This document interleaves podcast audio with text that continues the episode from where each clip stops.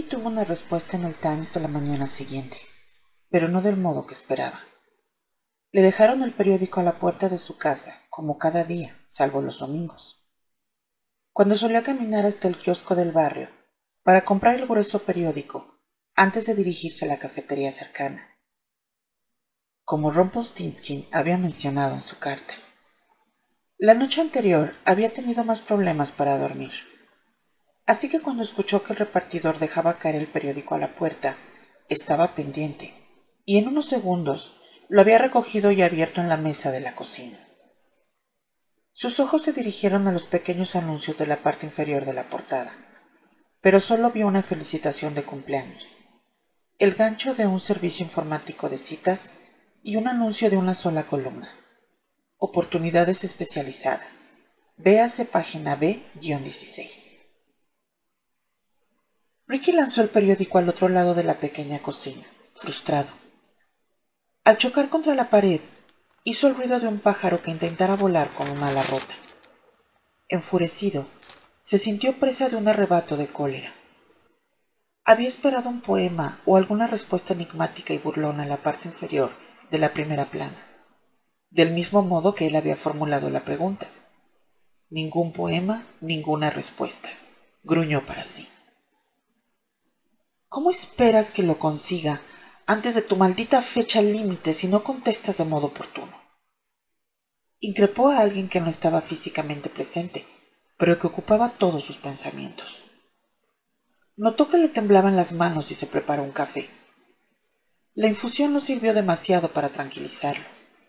Intentó relajarse con unos ejercicios de respiración profunda, pero solo le redujeron el ritmo cardíaco. La rabia le invadía el cuerpo como si fuera capaz de alcanzar hasta el último órgano y oprimirlo. Tenía la cabeza a punto de estallar y se sentía atrapado dentro del apartamento que antes consideraba su hogar. El sudor le resbalaba por las axilas, la frente le ardía y tenía la garganta seca y rasposa. Debió de estar sentado a la mesa, inmóvil por fuera y revuelto por dentro, durante horas, casi en trance, incapaz de imaginar su próximo paso. Sabía que tenía que hacer planes, tomar decisiones y actuar en determinadas direcciones, pero no obtener una respuesta cuando la esperaba lo había paralizado. Le pareció que apenas podía moverse, como si de repente todas sus articulaciones se hubiesen paralizado y no estuvieran dispuestas a obedecer órdenes.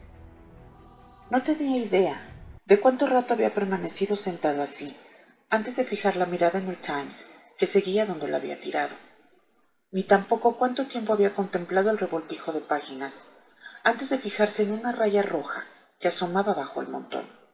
Y entonces, tras captar esa anomalía, después de todo, en el pasado no se llamaba el Times la dama gris por nada, se relacionaba con él. Observó la raya y por fin se dijo, el Times no utiliza tinta roja. Suele ser de un sobrio blanco y negro, dispuesto en un formato de siete columnas y dos secciones con una regularidad absoluta. Incluso las fotografías en color del presidente o las modelos que exhiben la última moda de París parecen adoptar automáticamente el tinte monótono y apagado del periódico. Se levantó de la silla y se agachó sobre el revoltijo del periódico. Alargó la mano hacia la salpicadura de color y tiró de ella. Era la página B-16, las necrológicas pero escrito en una tinta roja fluorescente sobre las imágenes, artículos y esquelas, leyó lo siguiente. Siguiendo la pista estás al volver la vista atrás. Veinte años y tú cuando y a mi madre estás buscando. Saber su nombre es otro cantar, así que una pista te voy a dar. Te diré que, cuando la atendiste, como señorita la conociste, y los días que se sucedieron sus labios jamás sonrieron. Dejaste tus promesas sin cumplir y la venganza de su hijo vas a sufrir. El padre lejos, la madre fallecida. Por eso quiero acabar con tu vida y será mejor que termine esta rima o el tiempo se te echará encima. Bajo el poema había una gran R roja y debajo, en tinta negra, un rectángulo dibujado alrededor de una necrológica con una gran flecha que señalaba la cara y la reseña del fallecido, y las palabras, aquí encajarás a la perfección. Estudió el poema durante un momento que se convirtió en minutos y por último se acercó a la hora, mientras digería cada palabra del modo que un gourmet haría con una excelente comida parisina, solo que Ricky encontraba un sabor amargo y salado. Ya era bien entrado la mañana, otro día más tachado, cuando se percató de lo evidente. Rumpelstiltskin había tenido acceso a su periódico entre la llegada al edificio de piedra rojiza y la entrega en su puerta. Sus dedos volaron hacia el teléfono y en unos minutos obtuvo el número de servicio de reparto. El teléfono sonó dos veces antes de que contestara una grabación. Si desea suscribirse, por favor, pulse 1. Si tiene alguna queja sobre el reparto o si no ha recibido su periódico, por favor, pulse 2. Para obtener información sobre su cuenta, por favor, pulse 3. Ninguna de estas opciones le pareció adecuada, pero sospechó que una queja podría arrancarle una respuesta humana, así que probó el 2. Eso provocó un timbre de llamada, seguido de una voz de mujer. ¿Cuál es su dirección, por favor? dijo sin más. Ricky dudó, pero se la dio. Todos los repartos a esa dirección aparecen como efectuados, afirmó la mujer. Eh, sí, recibí mi periódico, pero quiero saber quién lo repartió. ¿Cuál es el problema, señor? ¿Necesita un segundo reparto? No. Este número es para las personas que no han recibido el periódico. Ya lo sé, replicó él, empezando a exasperarse. Pero hubo un problema en el reparto. ¿No fue a tiempo? Sí fue a tiempo. ¿Hizo demasiado ruido el repartidor? No. Este número es para quejas del reparto, señor. Sí, ya me lo ha dicho, o no exactamente eso, y lo entiendo. ¿Cuál es su problema, señor? Ricky vaciló mientras buscaba palabras corrientes para hablar con la joven. Mi periódico estaba pintarrajeado, soltó al fin. ¿Quiere decir que estaba roto, mojado o ilegible? Quiero decir que alguien lo había alterado, señorita. A veces los periódicos salen de prensa con errores en la paginación o el doblado. ¿Se trata de esa clase de problema? No, respondió Ricky. Lo que quiero decir es que alguien escribió cosas ofensivas en mi periódico. Oh, esta es nueva, comentó la mujer tras una pausa. Su reacción casi la convirtió en una persona real, en lugar de la típica voz incorpórea. Nunca la había oído antes. ¿Qué clase de cosas ofensivas? Ricky decidió mostrarse vago. Habló deprisa y con agresividad. ¿Es usted judía, señorita? ¿Sabe cómo sería recibir un periódico en el que alguien hubiera dibujado una esvástica? ¿O puertorriqueña? ¿Cómo le sentaría que alguien le hubiera puesto Vuélvete a San Juan? ¿Es afroamericana? Conoce la palabra que genera odio, ¿verdad? ¿Alguien le dibujó una esvástica en el periódico? preguntó la chica, a quien parecía costarle seguir el ritmo. Algo así. Por eso necesito hablar con la persona encargada del reparto. Creo que será mejor que hable con mi supervisor. De acuerdo, pero antes quiero el nombre y el teléfono de la persona que efectúa los repartos en mi edificio. La mujer vaciló, y Ricky pudo escuchar cómo revolvió unos papeles. Luego hubo una serie de repiqueteos de teclas de fondo. Cuando ella volvió a hablar, fue para leer el nombre de un supervisor de ruta, un conductor, sus números de teléfono y sus direcciones. Me gustaría que hablara con mi supervisor, dijo tras darle la información. Pídale que me llame, respondió Ricky antes de colgar. En unos segundos estaba llamando al número que acababan de darle. Le contestó otra mujer. ¿Reparto de prensa? Con el señor Ortiz, por favor, pidió con educación. Ortiz está en la zona de carga. ¿De qué se trata? Un problema con el reparto. ¿Ha llamado envíos? Sí, es como conseguí este número y su nombre. ¿De qué clase de problema se trata? ¿Qué le parece si comento eso con el señor Ortiz? A lo mejor no vuelve esta mañana, señor repuso la mujer tras un momento de duda. ¿Por qué no lo comprueba? sugirió Ricky con frialdad. De este modo podemos evitar una situación tan innecesaria como desagradable. ¿Qué clase de situación desagradable? preguntó la mujer a la defensiva. Pues que me representara ahí acompañado de un policía y tal vez de mi abogado. Ricky se marcó un farol con su mejor tono patricio de soy un varón blanco rico y el mundo me pertenece. La mujer hizo una pausa. Espera un momento, dijo después. Avisaré a Ortiz. Unos segundos más tarde, un hombre con acento hispano cogió el teléfono. Soy Ortiz. ¿Qué ocurre? Hacia las cinco y media de esta mañana dejaron un ejemplar del Times en la puerta de mi casa, como todos los días, explicó Ricky. La única diferencia es que hoy alguien me ha puesto un mensaje dentro del periódico, por eso llamo. No sé nada sobre... Señor Ortiz, no ha infringido ninguna ley y no es usted quien me interesa. Pero si no coopera conmigo, montaré un buen escándalo. Dicho de otro modo, todavía no tiene ningún problema, pero se lo va a crear a no ser que me dé unas cuantas respuestas útiles. Ortiz intentó asimilar la amenaza de Ricky. No sé de ningún problema, aseguró. Ese tío me dijo que no habría ningún problema. Yo diría que mintió. Cuéntemelo, exigió Ricky en voz baja. Enfilamos la calle donde mi sobrino Carlos y yo tenemos repartos en seis edificios. Esa es nuestra ruta. Había una limusina negra aparcada en mitad de la calle con el motor en marcha, esperándonos. Un hombre bajó y nos dijo que necesitaba un periódico de ese edificio. Le pregunté por qué. Dijo que no era asunto mío y que no me preocupara, que solo quería dar una sorpresa a un viejo amigo en su cumpleaños. Quería escribirle algo en el periódico. Ajá. Continúe. Me dijo el piso y la puerta. Entonces sacó un bolígrafo y escribió en una página del periódico. Lo hizo sobre el capó de la limusina, pero no pude ver qué puso. ¿Había alguien más? Ortiz reflexionó un momento. Bueno, tenía que haber alguien al volante, eso seguro. Las ventanillas de la limusina eran oscuras, pero tal vez había alguien más. El hombre miró dentro, como si comprobara con alguien si lo estaba haciendo bien, y terminó, me devolvió el periódico y me dio veinte dólares. ¿Cuánto?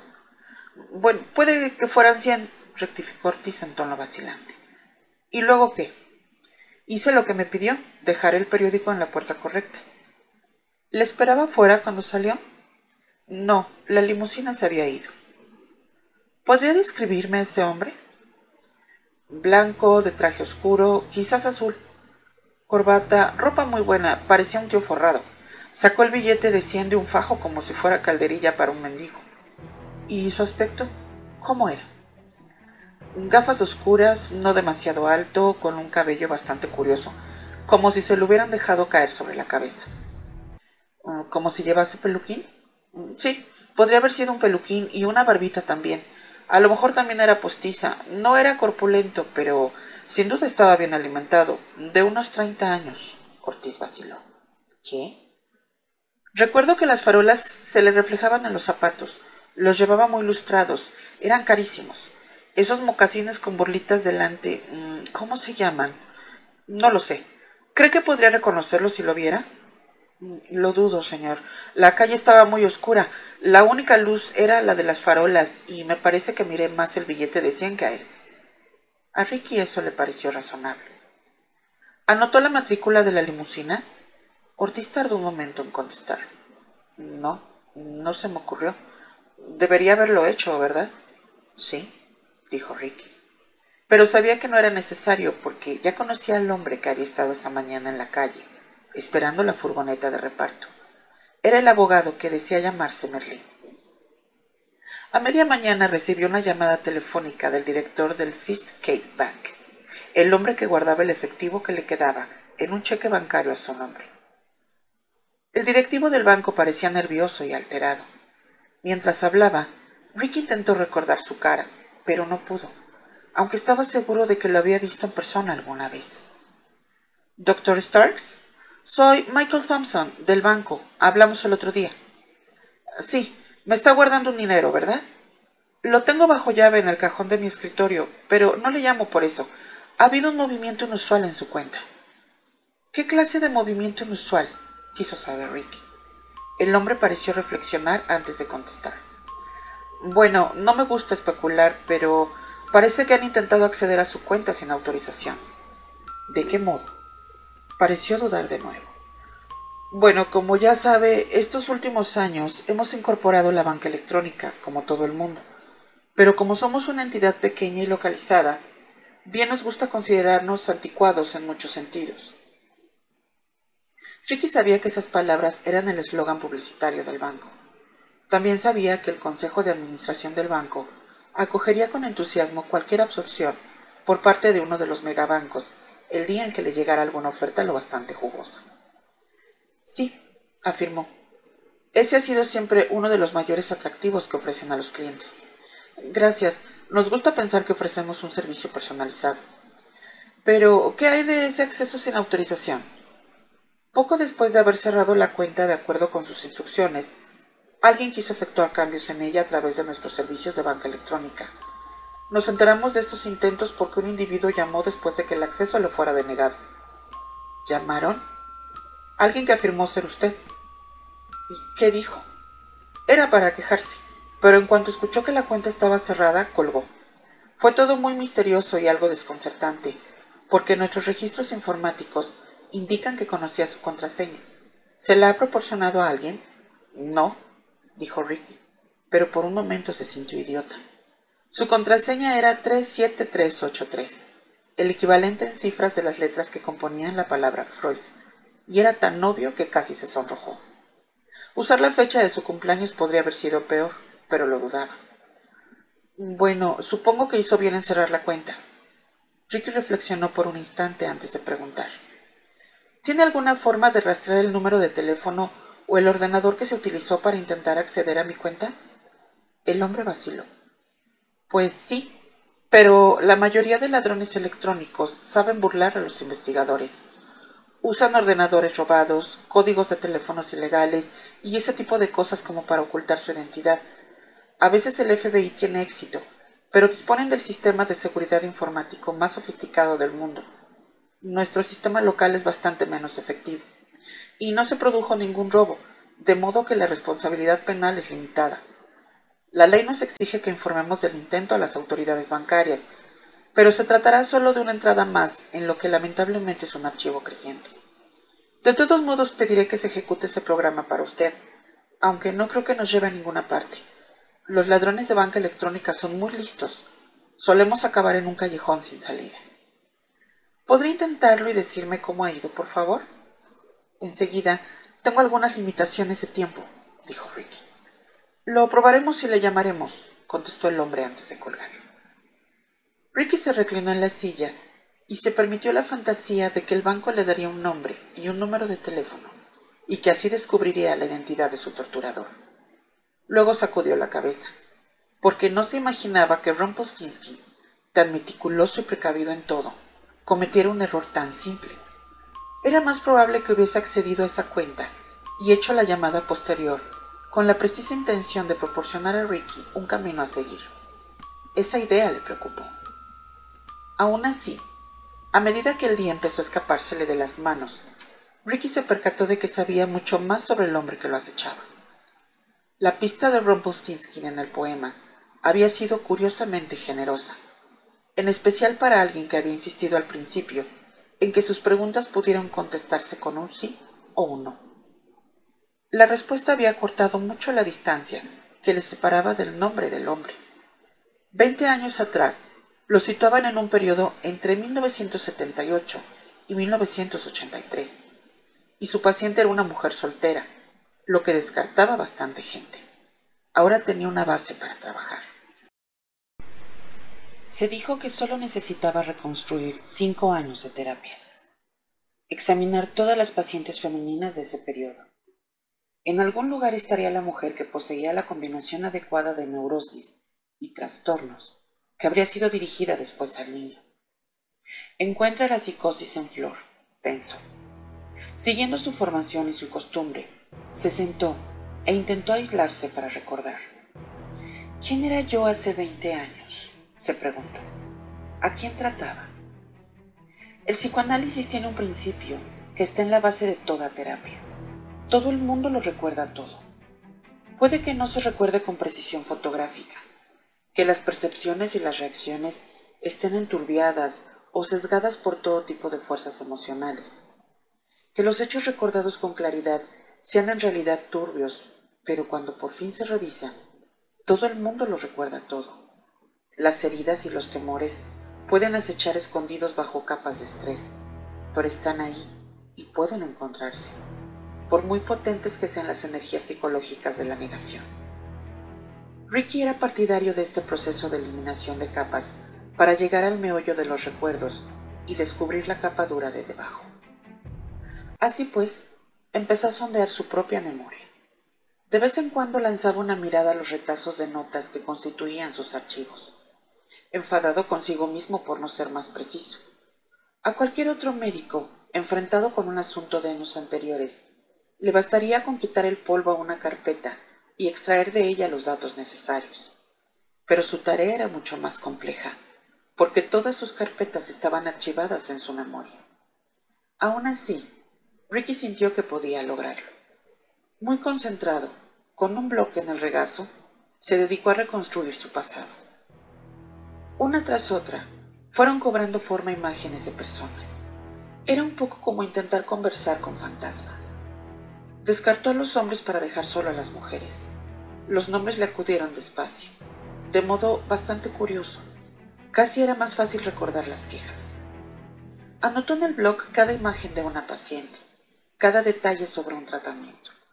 Todavía era disperso, inconexo, ineficiente y poco coherente, pero se dijo que estaba avanzando. Cuando alzó los ojos, la consulta se había llenado de sombras. El día había pasado mientras él estaba absorto. En las hojas que tenía delante había plasmado doce recuerdos distintos del periodo en cuestión. En esa época, dieciocho mujeres como mínimo habían hecho algún tipo de terapia con él.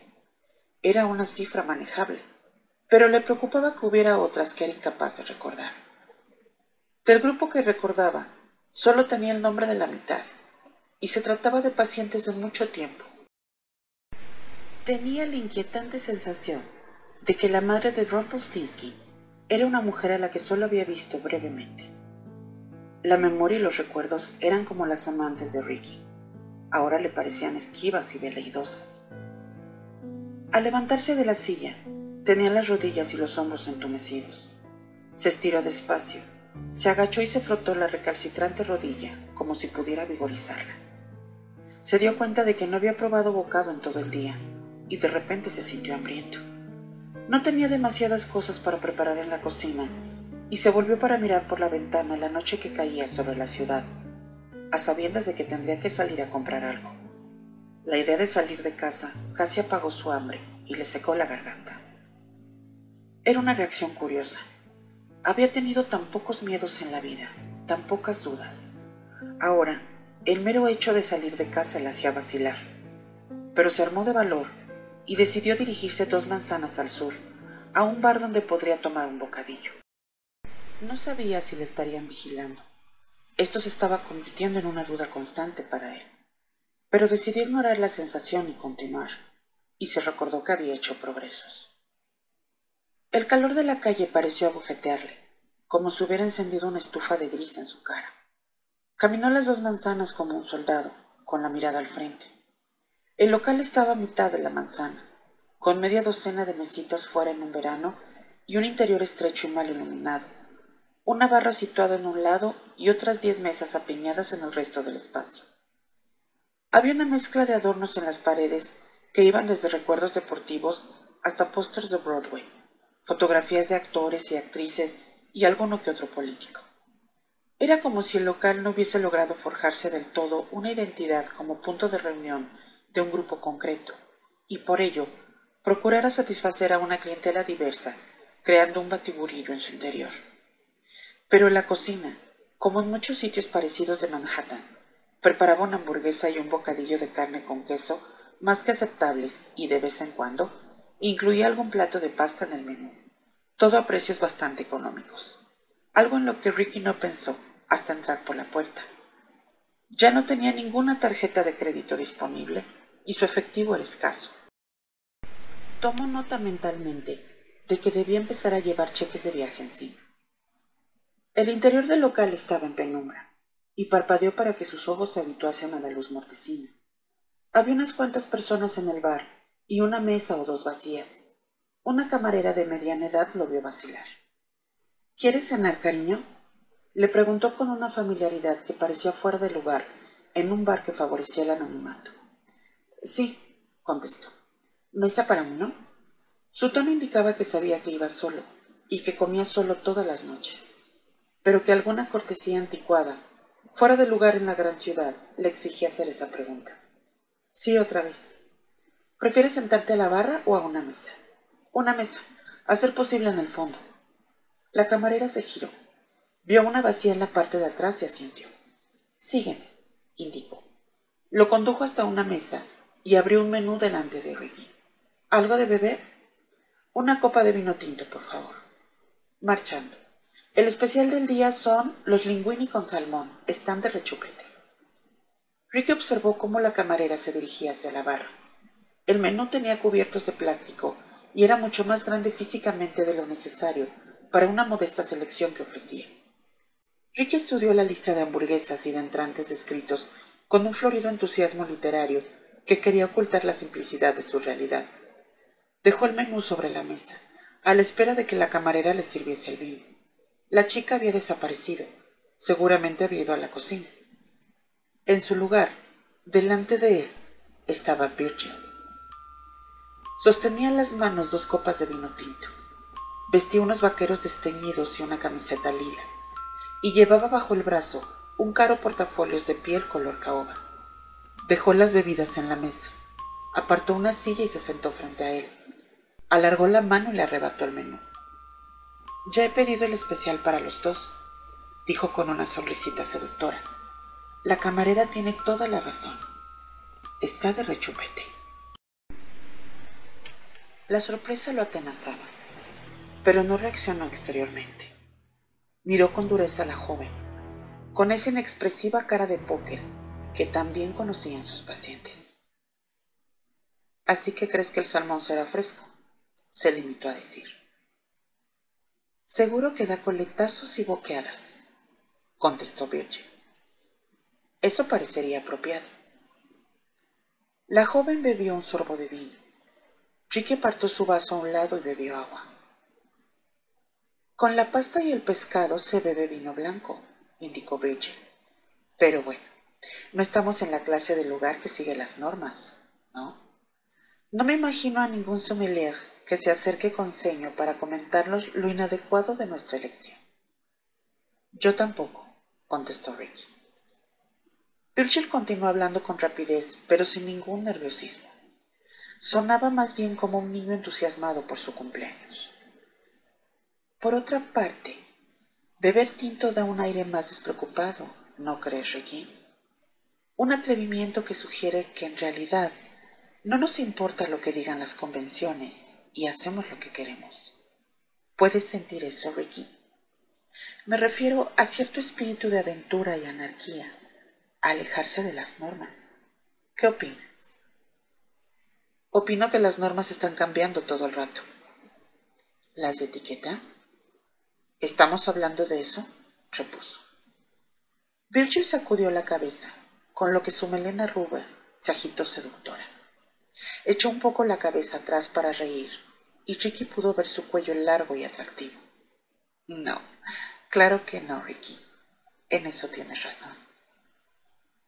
La camarera le llevó una cestita de mimbre llena de panecillos y mantequilla, lo que le sumió en un silencio glacial un momento de complicidad compartida. Cuando la camarera se marchó, Virgil cogió un panecillo. Estoy hambrienta, afirmó. ¿Arruinarme la vida quema calorías? repuso Ricky. Eso parece, sonrió ella. Me gusta, de verdad. ¿Cómo deberíamos llamarlo, doctor? ¿Qué tal dieta de la destrucción? ¿Te gusta? podríamos amasar una fortuna y marcharnos a alguna exótica isla paradisiaca, solos tú y yo. No me parece, soltó Ricky con aspereza. Lo imaginaba, contestó Virgil, mientras untaba el panecillo con abundante mantequilla. Mordió la punta con un ruido crujiente. ¿Por qué estás aquí? preguntó Ricky en voz baja, calmada, pero que contenía toda la insistencia que podía imprimirle. Tú y tu jefe parecen tener muy bien planeada mi ruina, paso a paso. ¿Has venido a burlarte de mí? ¿A añadir un poco de tormento a su juego? Nadie ha descrito nunca mi compañía como un tormento, dijo Virgil con fingida expresión de sorpresa. Querría pensar que la encontrabas, si no agradable, por lo menos interesante. Y piensa en tu propia situación, Ricky. Veniste aquí solo, viejo, nervioso, lleno de dudas y ansiedad. ¿Quién se hubiera dignado siquiera mirarte habría sentido una lástima fugaz y habría seguido comiendo y bebiendo sin hacer caso del anciano en que te has convertido. Pero todo eso cambia cuando yo estoy sentada frente a ti. De repente ya no eres tan previsible, ¿verdad? no puede ser tan malo. Ricky sacudió la cabeza. Se le había hecho un nudo en el estómago y tenía mal sabor de boca. Mi vida empezó. Tu vida ha cambiado y seguirá cambiando, por lo menos durante unos días más.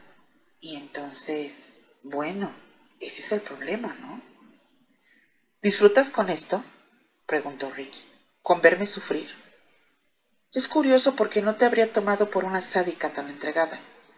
A tu señor R puede que sí, pero no estoy tan seguro sobre él porque sigue un poco distante aunque acercándose, supongo. Pero tú, señorita Virgil, no creí que poseyeras la psicopatología necesaria. Claro que podría equivocarme, y de eso se trata, ¿no? De cuando me equivoque en algo, ¿no es así? Ricky bebió un sorbo de agua con la esperanza de haber inducido a la joven a revelarle algo.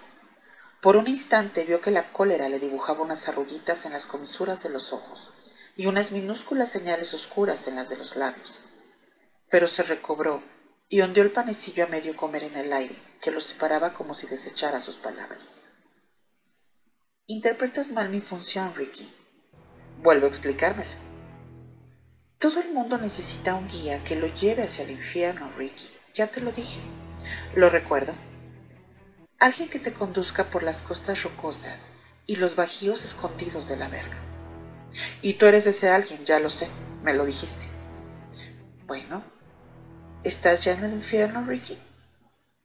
Él se encogió de hombros buscando enfurecerla, pero no lo logró. Quizá llamando a las puertas del infierno.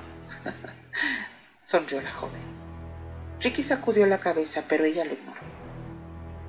Eres un hombre orgulloso, doctor Ricky. Te duele perder el control de tu vida, ¿cierto? Demasiado orgulloso. Y todos sabemos lo que sigue directamente al orgullo.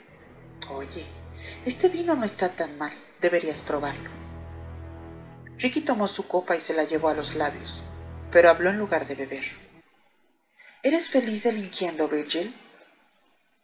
¿Qué te hace pensar que he cometido algún delito, doctor? Todo lo que tu jefe y tú están haciendo es delictivo. Todo lo que estás planeando lo es. ¿De veras? Creí que eras experto en neurosis de la clase alta y ansiedad de la clase media alta pero supongo que estos últimos días has desarrollado una vena forense. Ricky dudó. No le gustaba jugar a las cartas. El psicoanalista las reparte despacio, en busca de reacciones, intentando propiciar recuerdos, pero sin participar. Sin embargo, tenía muy poco tiempo, y mientras observaba cómo la joven cambiaba de postura en la silla, no estuvo del todo seguro de que esa reunión fuera tal como el esquivo señor R había previsto. Sintió cierta satisfacción al pensar que estaba desbaratando las consecuencias precisas, aunque solo fuera un poco. Por supuesto, afirmó. Hasta ahora han cometido varios delitos graves, empezando por el posible asesinato de Roger Zimmerman. La policía lo ha considerado un suicidio. Conseguiste que un asesinato pareciera un suicidio. Estoy convencido. Bueno, si vas a ser tan obstinado, no intentaré que cambies de opinión. Pero creía que tener una actitud abierta era una característica de tu profesión. Ricky no hizo caso de esa puya e insistió. También robo y fraude. Oh, dudo que haya alguna prueba de ello. Es un poco como lo del árbol que cae en el bosque. Si no hay nadie presente, ¿hace ruido?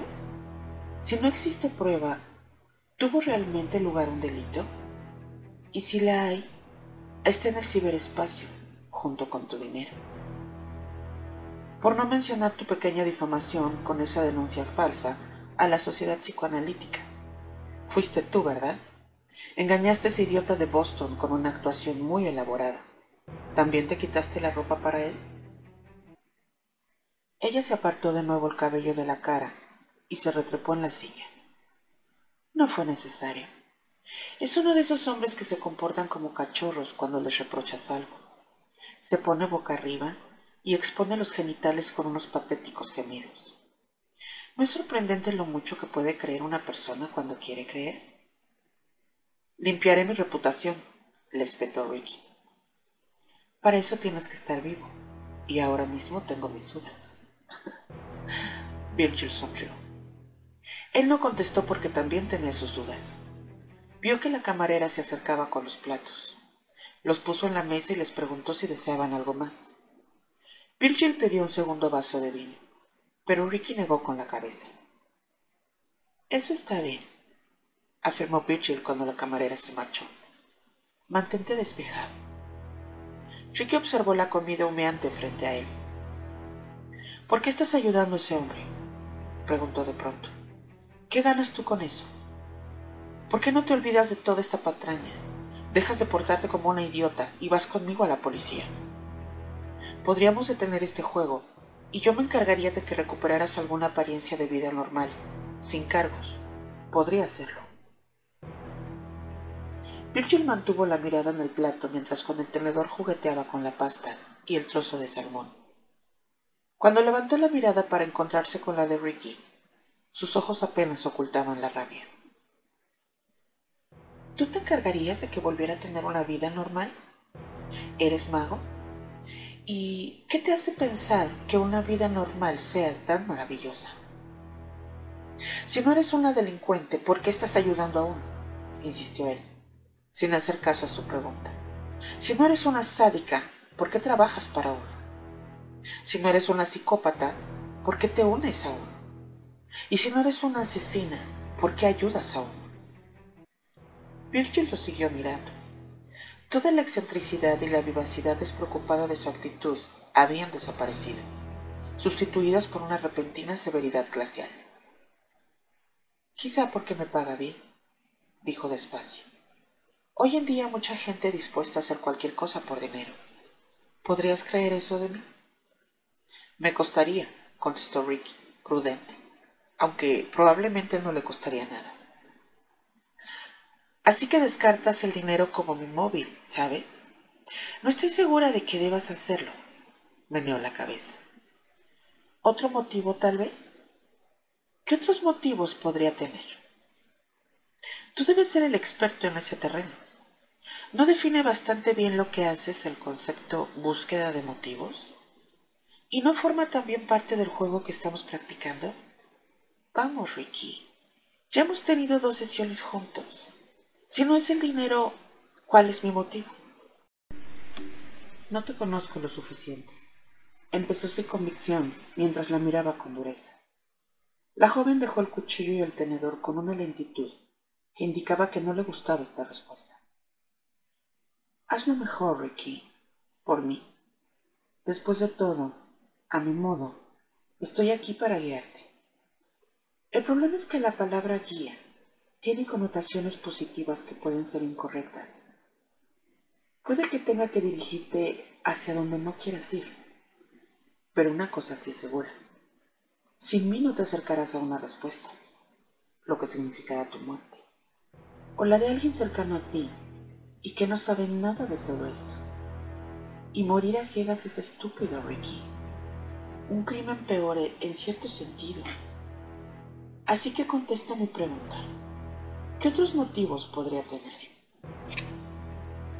Me odias, tanto como ese R, solo que no sé por qué. El odio es una emoción imprecisa, Ricky. ¿Crees que la conoces? Es algo acerca de lo que escucho todos los días en mi consulta. No, no, no. Virgil sacudió la cabeza. Escuchas hablar de cólera y frustración, que son elementos secundarios del odio. Escuchas hablar de abuso y crueldad, que también tienen papeles destacados en ese escenario, pero que son solo comparsas. Y sobre todo, escuchas hablar de inconveniencias, las aburridas y monótonas inconveniencias de siempre. Y eso guarda tan poca relación con el puro odio, como una aislada nube negra con una tormenta. Esa nube tiene que unirse a otras y crecer vertiginosamente antes de descargar. Pero tú no te odio, Ricky, aunque quizá podría llegar a serlo. Prueba con otra cosa.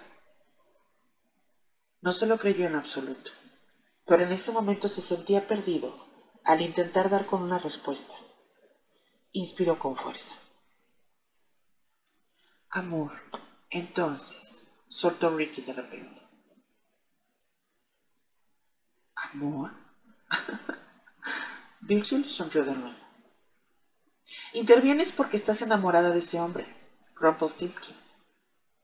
Es una idea curiosa, sobre todo porque te dije que no sé quién es, nunca lo he visto. Sí, ya me lo dijiste, pero no te creo. Amor, odio, dinero, ¿son los únicos motivos que se te ocurren? ¿Acaso miedo? aventuró Ricky tras dudar. Eso está bien pensado, Ricky, asintió ella. El miedo puede provocar todo tipo de comportamiento inusual, ¿cierto? Sí. Sugiere tu análisis que tal vez el señor R me amenace de algún modo, eh, como un secuestrador que obliga a sus víctimas a desembolsar dinero con la patética esperanza de que les devuelva al perro, al hijo o a quien sea que se haya llevado. ¿Me comporto como una persona a la que piden que actúe en contra de su voluntad? No, admitió Ricky. Muy bien. Sabes, Ricky, eres un hombre que no aprovecha las oportunidades que se le presentan.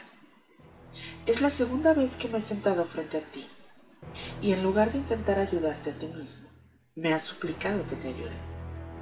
Cuando no tienes nada que te haga merecedor de mi colaboración.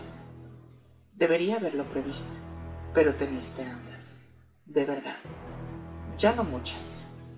Sin embargo, agitó la mano en el aire para descartar una respuesta. Vamos al grano. ¿Recibiste la respuesta a tus preguntas en el periódico de esta mañana? Sí, confirmó Ricky tras una pausa. Perfecto. Es por eso que me ha enviado aquí esta noche, para comprobarlo. Pensó que no sería justo que no recibieras las respuestas que estabas buscando. Me sorprendió, por supuesto. El señor R ha decidido acercarte mucho a él, más de lo que a mí me parecería prudente. Elige bien tus próximas preguntas, Ricky, si quieres ganar. Me parece que te ha dado una gran oportunidad, pero mañana por la mañana solo te quedará una semana, siete días y dos preguntas más. Sé muy bien el tiempo que tengo. ¿De verdad? Creo que aún no lo has captado. Aún no. Pero ya que hemos estado hablando sobre motivaciones, el señor R te manda algo para ayudarte a acelerar el ritmo de tu investigación. Virgil se agachó y levantó el portafolio que había dejado en el suelo. Lo abrió con lentitud y sacó un sobre de papel manila parecido a los otros que Ricky había recibido. Se lo tendió por encima de la mesa. Ábrelo, dijo. Está lleno de motivación. Ricky lo hizo. Contenía media docena de fotografías en blanco y negro de 20 por 25. Las sacó y las examinó.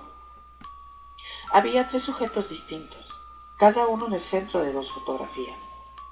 Las primeras instantáneas eran de una joven de unos 16 años de vaqueros y con una camiseta manchada de sudor. Llevaba un cinturón de herramientas a la cintura y empuñaba un martillo. Parecía estar trabajando en unas obras. Las dos fotografías siguientes eran de otra chica, más joven, de unos doce años, que remaba en una canoa en un lago de una región boscosa. La primera instantánea tenía mucho grano, mientras que la segunda, tomada al parecer con un teleobjetivo, era un primer plano tan cercano que permitía verle el aparato corrector en la boca. Y por último, dos más de otro adolescente, un muchacho de pelo largo y sonrisa despreocupada, que hablaba con un vendedor ambulante en lo que parecía una calle de París. Las seis fotografías tenían todo el aspecto de haber sido tomadas sin que los que aparecían en ellas lo supieran. Ricky las observó con atención y alzó los ojos hacia Virgil. La joven ya no sonreía. ¿Reconoces a alguien? preguntó con frialdad. Ricky negó con la cabeza. Vives en un aislamiento increíble, Ricky. Míralas un poco más. ¿Sabes quiénes son estos chicos? No, no lo sé. Son fotografías de algunos de tus parientes lejanos.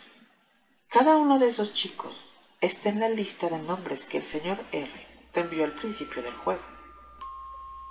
Ricky observó de nuevo las fotografías.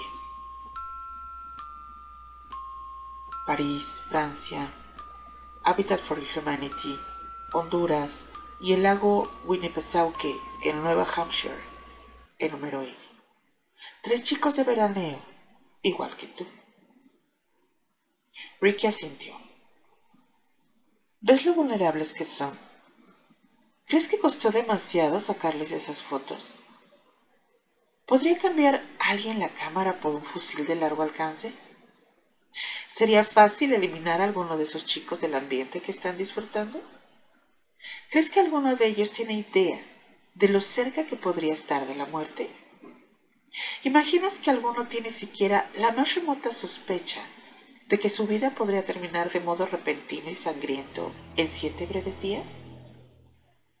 Virgil señaló las fotografías. Échales otro vistazo, Ricky.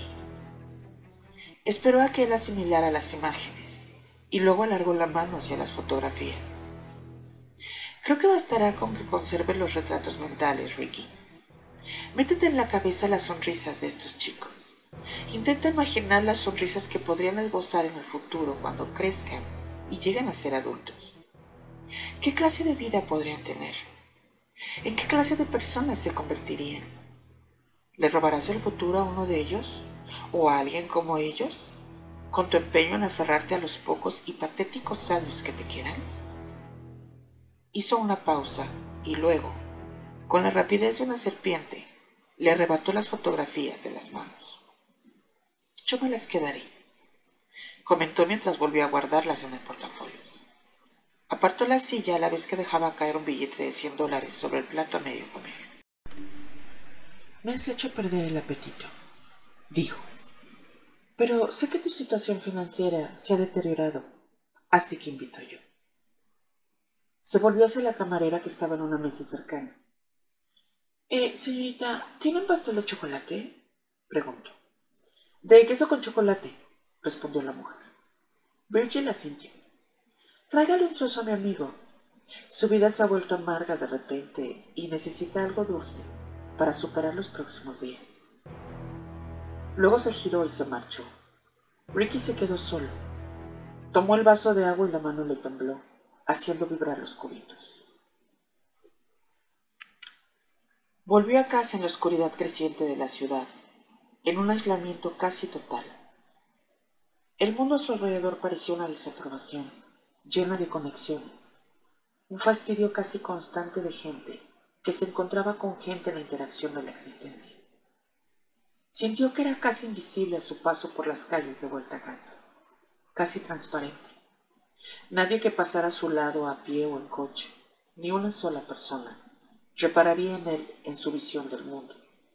Su rostro, su aspecto, su ser, no significaban nada para nadie, salvo para el hombre que lo acechaba.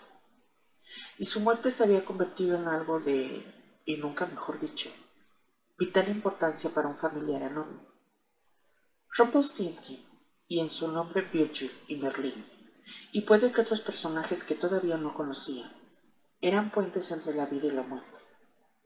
Ricky tenía la impresión de haber entrado en el infierno que ocupaban las personas a las que un médico había dado el peor diagnóstico, o las que un juez había fijado la fecha de su ejecución, las pocas que conocían el día de su muerte.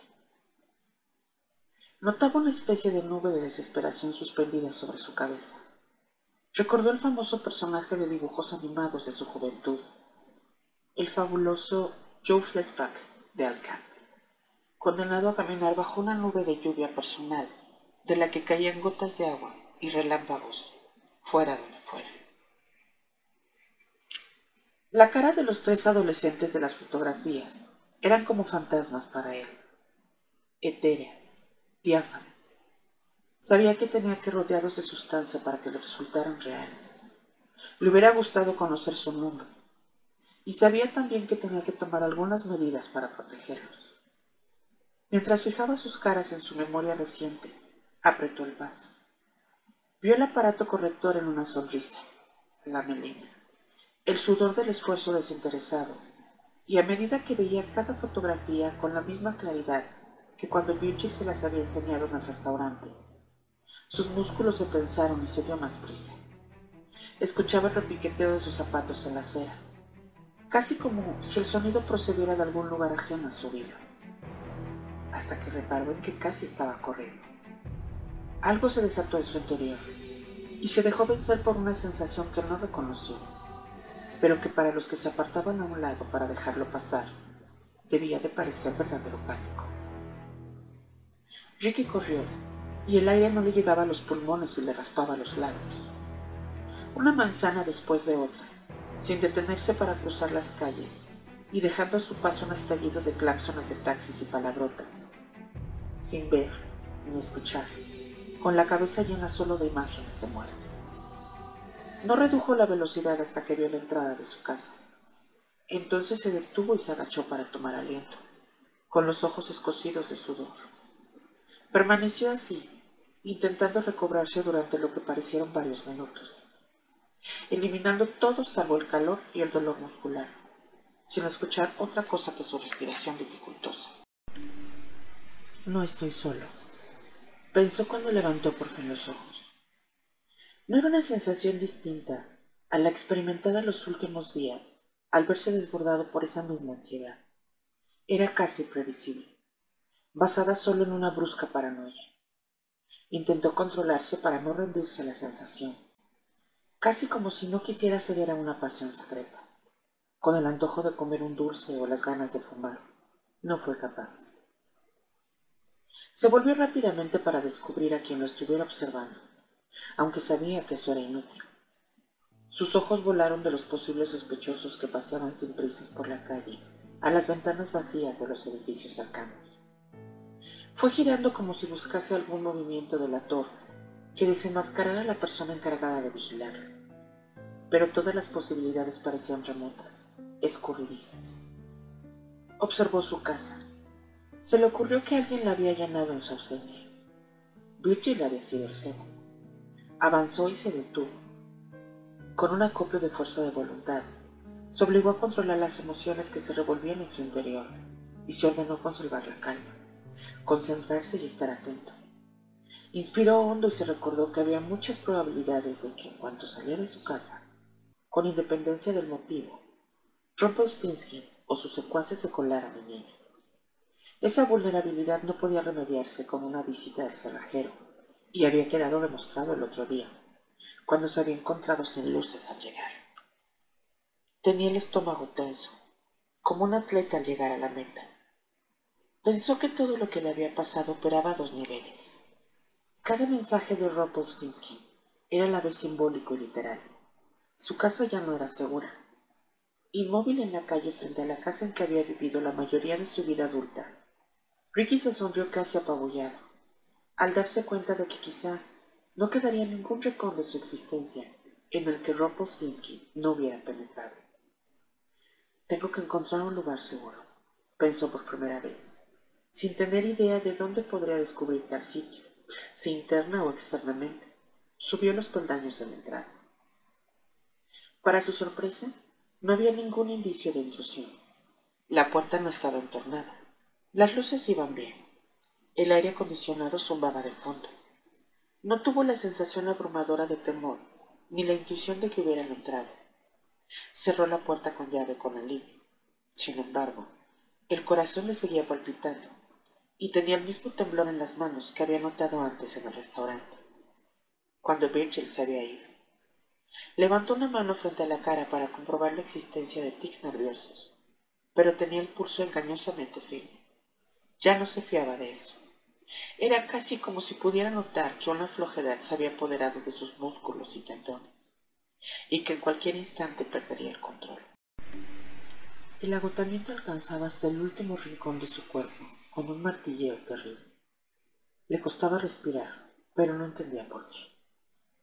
Necesitas una buena noche de descanso, se dijo en voz alta, y reconoció el tono que usaría con un paciente dirigido a sí mismo.